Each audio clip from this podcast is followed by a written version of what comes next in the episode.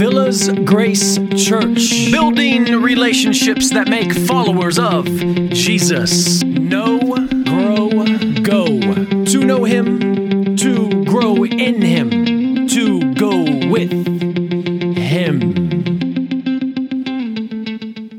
It is great to be up here this morning as we wrap up our series, Testing Our Assurance, in the book of First John.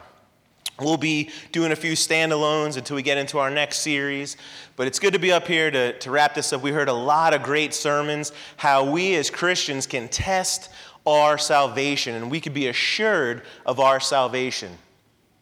It's good to know if you're saved, amen? Now, there's a saying, once saved, always saved, and we do agree with that, but we like to say, if saved, always saved. Because we know if we are truly saved, we cannot lose our salvation. But more importantly, if we know that we're saved, we can be confident in our salvation. It really helps to bring our Christian walk to life. Last week, Pastor Matt preached uh, a confident communication, and if we are confident in our salvation, we could confidently pray to God knowing that He hears us. It's very important. Let's see what God has us for us this morning. Let's pray. Dear Father in heaven, Lord, thank you for this opportunity where I can come and, and speak, Lord, your word. Lord, let it be your word and not my words. Lord, uh, let your word meet its mark this morning, Lord. I know that there's someone here that came to hear your word this morning, Lord, and I just pray that it makes its mark in Jesus' name. Amen. There was an article has happened uh, in Arizona at a zoo, March of this year, of a woman clawed by a jaguar after climbing over a barrier wall to get a selfie. Look at that thing. Now, wait a minute. Do you say jaguar or jaguar? Because one way I feel like a hillbilly, like, look at that jaguar. And the other way I feel like a pompous Englishman, look at the jaguar. We'll just say Jag from now on.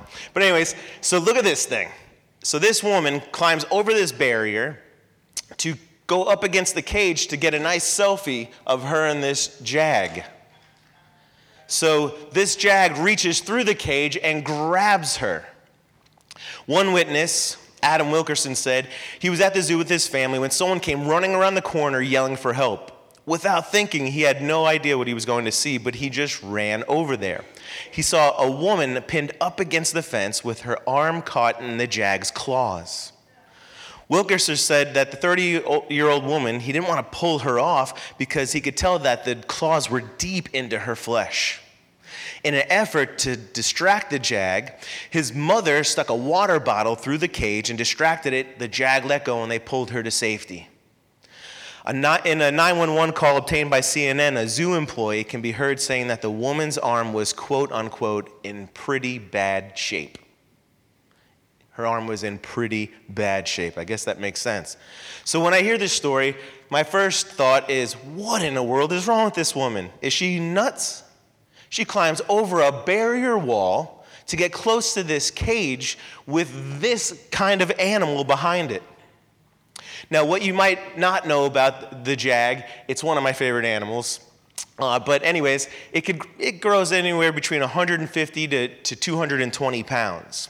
But pound for pound, it's one of the most powerful creatures on the planet. It's known to make a kill of a, a deer or, or, some kind of water buffalo, wherever it, it needs to eat, and actually drag it up a tree to eat because it's a solitary animal. Now, this animal can drag its own body weight up a tree so that it could eat in safety. In Central America and South America, it's known as the ghost of the jungle, not only because it just appears and disappears at will, but it's known that hunting parties that go out, all of a sudden, one will just be missing. No sound, no sign, they're just missing. So these animals are perfect killers, they're man eaters. But yet, this woman just wanted a good picture. It's kind of mind boggling. But you think about it as Christians, we do stuff like this all the time. Let me explain. You see, if you're a Christian this morning, that means that you put your saving faith in what Christ did on the cross to save you and deliver you from your sin. But yet, we sometimes return to our sins. It's like God has gone through all this trouble to put this protective barrier around us from the sin in this world, sin that we can control, I'm saying. And yet somehow we justify going against the very thing God tells us to go back to those sins and revisit them. Is that any different than climbing over a barrier wall to get mauled by a jag? See, a lot of people will look at, at the Bible and they say, oh, that, that's kind of rough. It's this whole rule book of do's and don'ts. You know, I, I, I kind of don't like that. This do's and don'ts. This God who sits in heaven, he just wants to control my life with all these do's and don'ts. Let me tell you, all of God's do's and don'ts for us are for our benefit and our protection. All of them. God wants good things for his children. He doesn't control uh, like some maniacal maniac from heaven. He has all these do's and don'ts so that we can benefit and that we can be perfect, uh, protected from those things. Although we just don't do it all the time. I have a confession to make to you this morning. Some of you know this story. I was coming back uh, January 1st, it was New Year's Day. I was coming back from spending some time with some family in Atlanta. And my wife and I had just gotten annual passes to Busch Gardens. That was kind of our Christmas uh, present to each other. So we're like, you know what? We'll leave Atlanta. We'll come back a day early and we'll just get a cheap hotel and we'll get to enjoy the park because we already have the tickets. So it'll be nice and easy. We won't have to drive all the way. We'll stay, you know, two thirds of the drive two thirds of the way, stay in a hotel, go to Busch Gardens for the day. Well, I'm driving back from Atlanta, and as if you've made that trip from Atlanta to here, you know that is a lot of very long straight roads. It's basically you're on I 75 the whole time. Not a lot going on. Well, traffic happened to be moving very quickly that day, so I'm just kind of in my own little pack of traffic. Honestly, I'm not even paying attention to my speed limit, which I probably should have been. And I'm thinking, you know what? Everybody's moving so fast. I, it doesn't matter. I could just go a little bit faster. You know, it's, it's, I'm still staying with the pack, and my time's going to be great. You know, because you want to beat that time. The time on the GPS, well, it says seven hours. Well, I bet you I can make it in six and a half, you know, because we got to do that. Well, one of Cordell County's finest in Georgia was sitting on an overpass, and he clocked the pack of traffic I was in, and guess who he pulls over? This guy. He pulls me over. Sir, do you have any idea how fast you were going? I had to be honest with him. I said, Not really, which he didn't like my answer. He slapped me with one of the biggest tickets I've ever gotten in my entire life. If you could think of a speeding ticket that you've gotten in your life, times that by three. He wanted to make sure that I learned my lesson. So, as a consequence, we did not go to Busch Gardens. We did not get a hotel. I had that giant ticket staring me in the face, and I said, Honey, we're just going to have to finish out this trip and drive home early, and uh, a day early, which my wife was not too happy about. But the point is, is that laws that were put there to protect us, laws that make sense, that are there for my protection because I was inconvenienced, I broke the law. I did the crime, I had to pay the, the fine.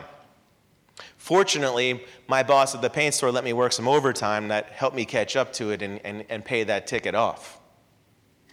But because of my actions, because of my sin, I decided, I made that decision. I don't care about this silly little law. It doesn't really pertain to me. Plus, I want to get to the, where I'm going faster. I had to suffer the consequences that I brought on myself. Huge fine, no fun at Busch Gardens, and a very upset wife. See, we do these things all this time, all the time, and it's if you really think about it, it's quite foolish. It's foolish that we put ourselves in these situations. You know, sin in this world, we, we live in a sin cursed world, and it's dangerous. It's very dangerous. It's no different when we do these things to, to see that barrier wall that's meant for our protection, yet we're going to cross it anyway because we want to get a good selfie picture. That's why this morning our sermon title is The Foolishness of Sin. It is really foolish, a lot of the things that we do to ourselves. I had an old pastor that once had this saying. He says, Sin will always take you further than you want to go and cost you more than you want to pay. Every time. If you allow that sin into your life, it will take you further than you thought you'd ever go, and it will end up costing you more than you were ever willing to pay. Let's get into our text this morning. We're in 1 John 5, 16 through, uh, chapter 5, 16 through 21. We're wrapping up the book, but let's dive right in.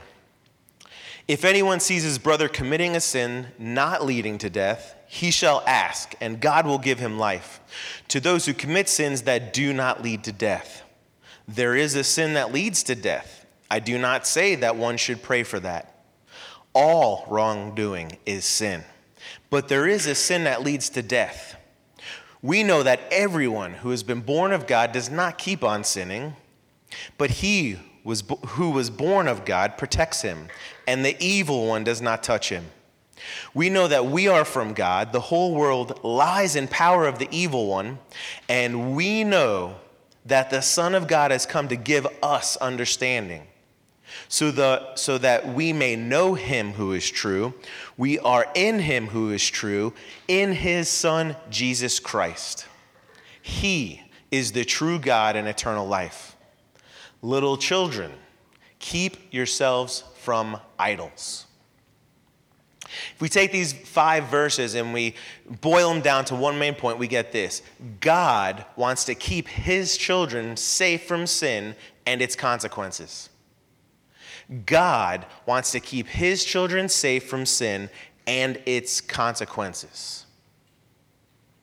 Just like that four foot wall was keeping that woman safe from that jag, God wants to keep us safe from the consequences of our own silly decisions sometimes.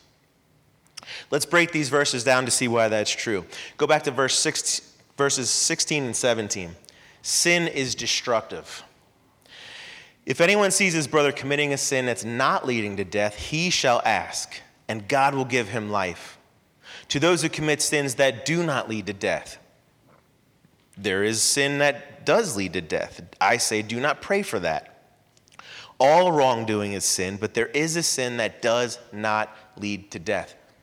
Now, there's a lot going on in these first two verses um, that it's kind of hard for us to wrap our minds around. So let's, let's kind of come in in a laser focus and, and, and break this down. First of all, he says, see, if you see a brother in sin, pray for them. That's easy, right?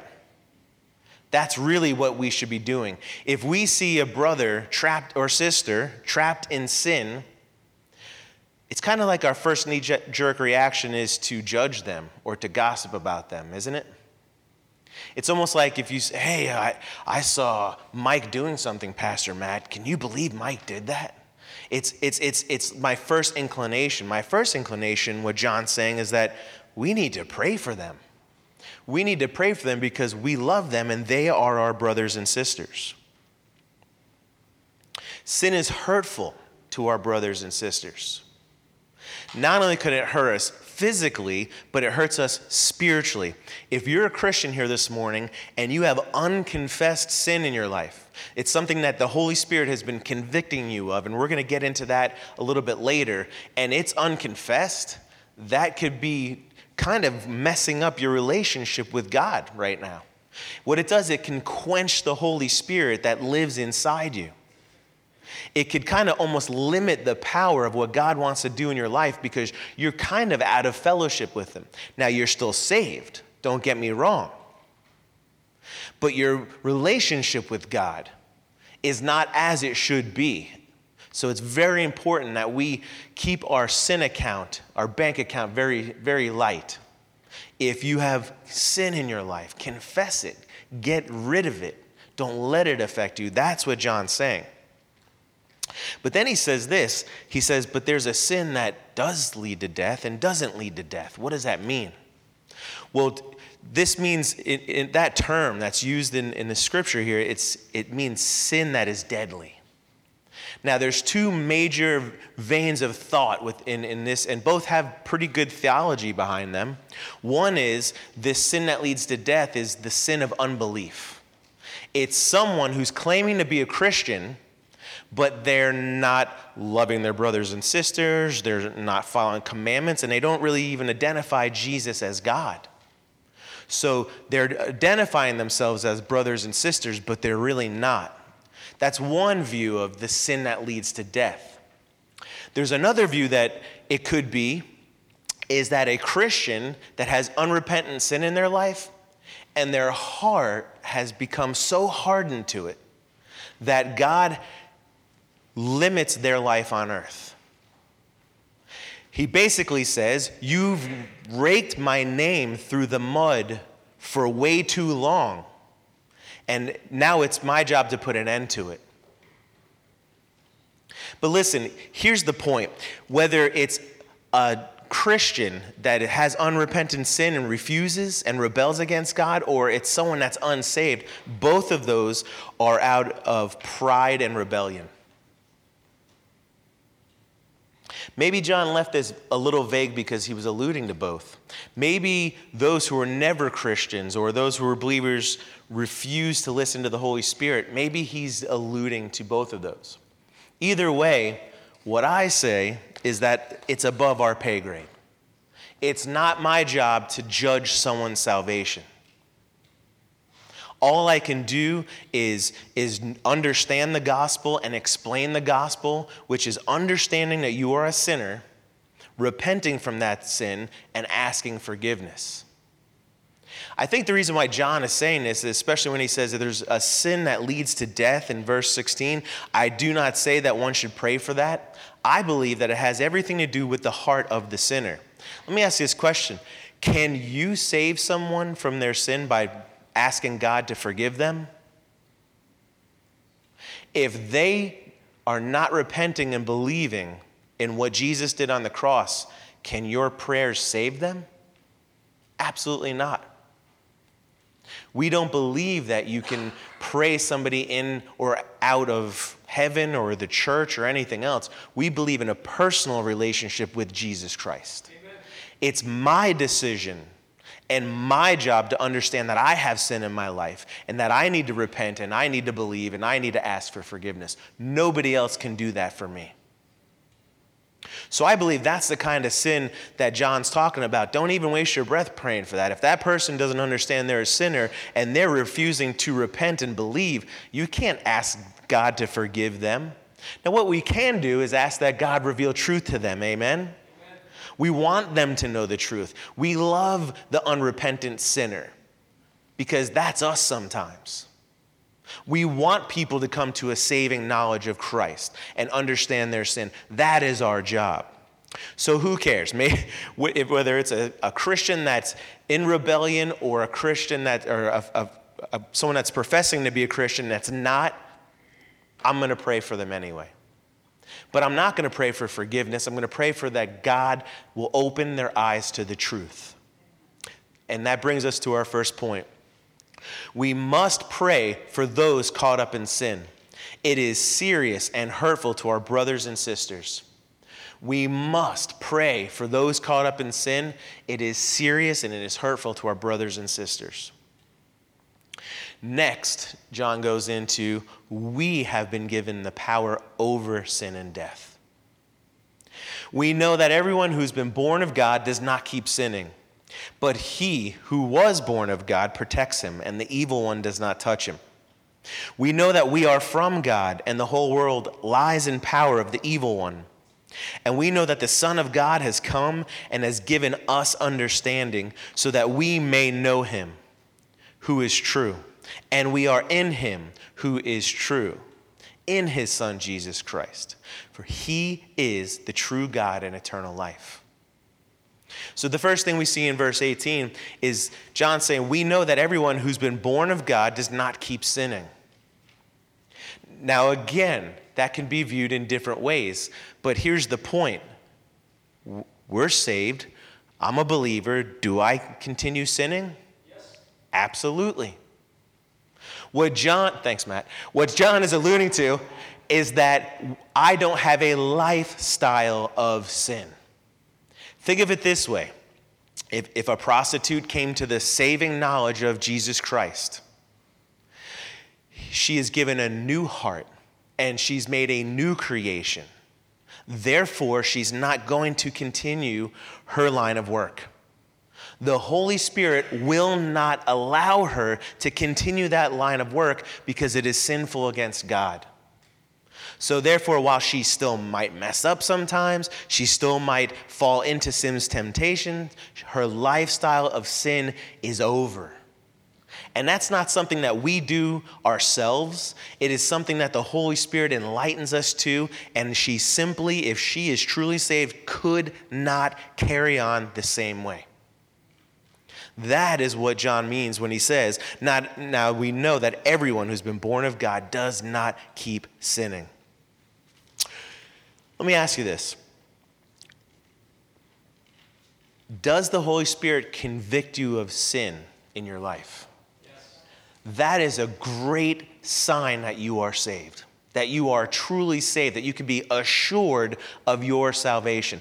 Now, I'm not talking about something like, oh, I did something wrong and I feel guilty, uh, like I hope I don't get caught or I might get a big speeding ticket. I'm not talking about feeling bad about those things. I'm talking about when you do something wrong, you almost get that kicked in the stomach feeling like, oh, that just does not sit right with me. I have to do something to make that right. That is the Holy Spirit convicting you of what you did so that not so that you could be punished or feel bad, it's so that you can make it right. In verse 19, he says, We are from God, and the whole world lies in the power of the evil one. Do you know that right now that Satan is the ruler of this world? God has allowed him to be the ruler of this world. But make no mistake, greater is the one that lives inside us than the ruler of this world. We have a God that has spoken forth a universe that is so big we still can't measure it. He came to earth and died for our sins so that we would have the chance to be forgiven and to know Him. Not only that, but He's given us the Holy Spirit to dwell inside us, to be our guide.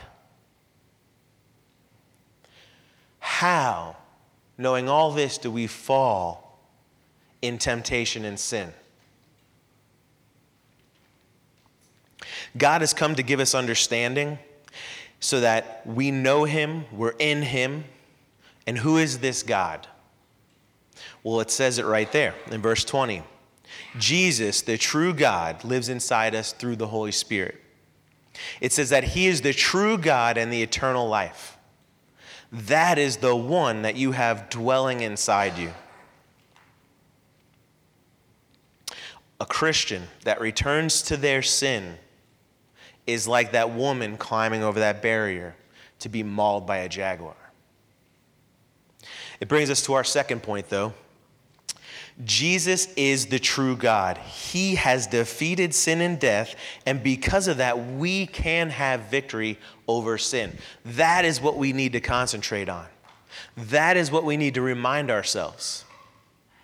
There is literally no reason for us to make ourselves susceptible to Satan or this, the sin in this world because Jesus, the true God of the universe, has already defeated sin and death, and because of that, we can have victory over it.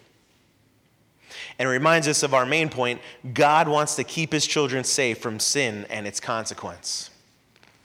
God does not want us being messed up by that. He wants to keep us safe from sin and its consequence. John ends the book, the book of First John with this. He could have ended it with anything, which I, I thought this was kind of a, amazing the way he ended it. He says this as a, as a warning, but also as a sign of encouragement.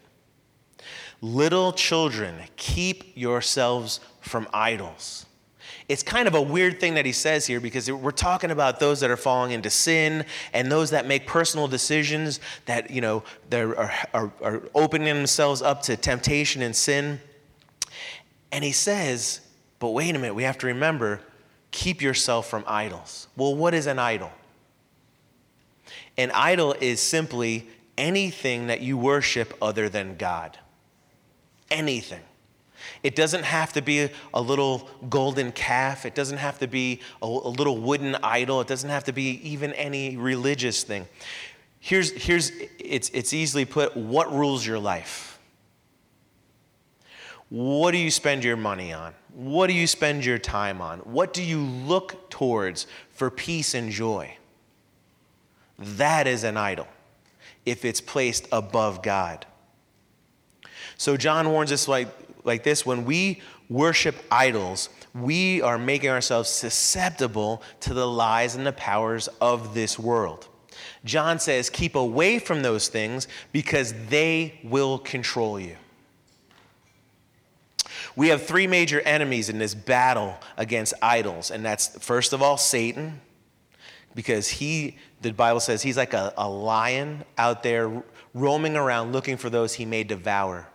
Let me make this clear Satan does not like us because we are God's children. And the only the only recourse Satan has against God because he's already been defeated is that he could attack us and hurt us. That is the only recourse that Satan has against God. But secondly, we have the world. We have a sin cursed world filled with temptation that when you leave this building, even after this service, you are going to enter into a world that is filled with temptation. It's filled with other sinners that might make decisions that might affect your life. So that's the other enemy. But the third enemy we have, which I believe is the greatest of all, is our flesh. We are our own worst enemy. Amen?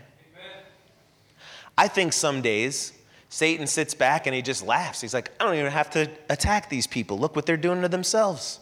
They're climbing over walls to get mauled by jags. I don't have to lift a finger today.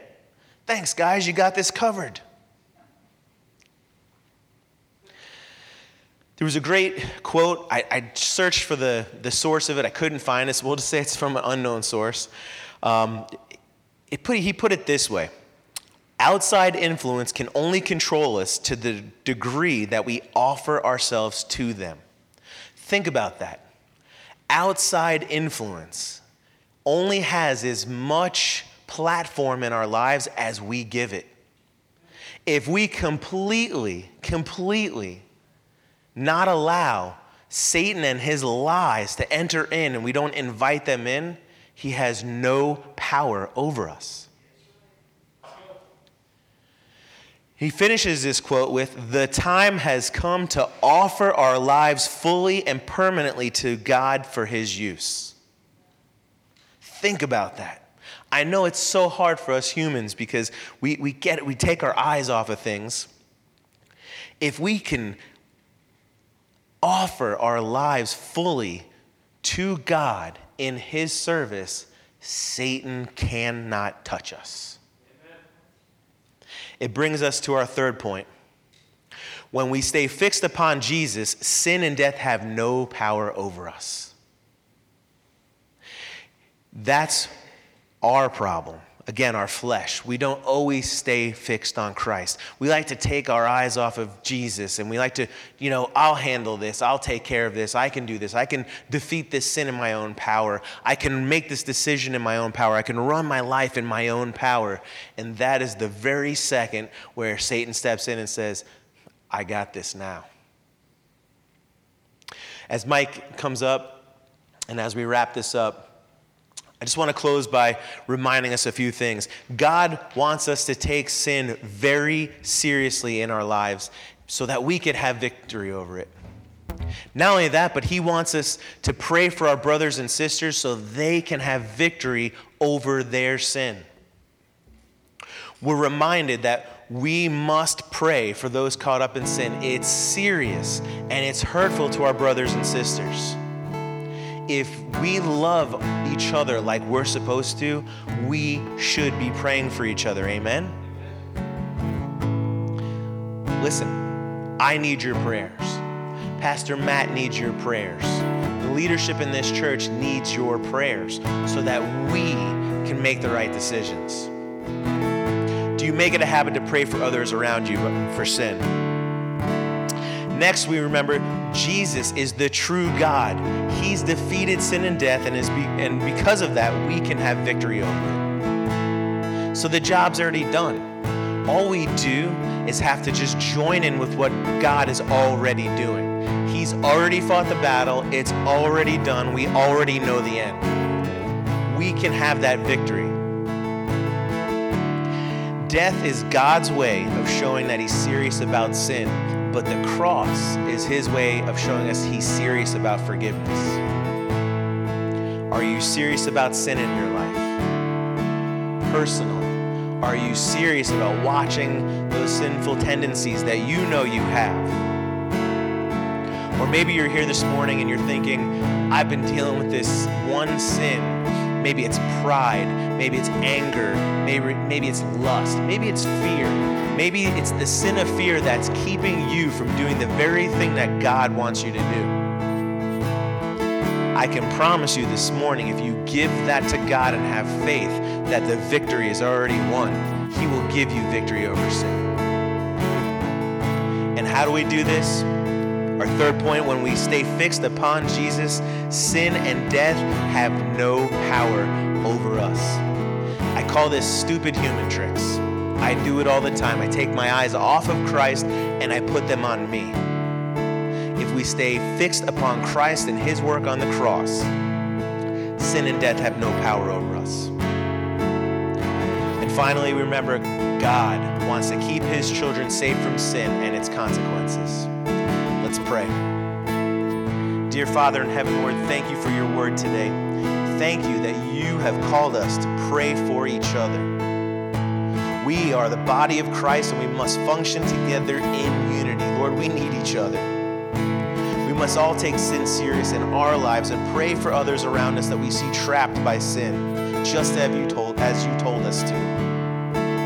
Praise you, Father, that you've made a way for us to be saved. Lord, if there's someone here this morning that is not saved, they do not know that saving grace and that new life and that new heart, Lord, I just pray that you are pricking their heart now and putting that on their hearts and minds, Lord, so that when they hear the gospel, they can respond. Lord, we love you we praise you in all things. In Jesus' name, amen. Thank you for joining us today. For more information, look us up on our website, www.villasgrace.com, or drop us a line via email, connect at villasgrace.com.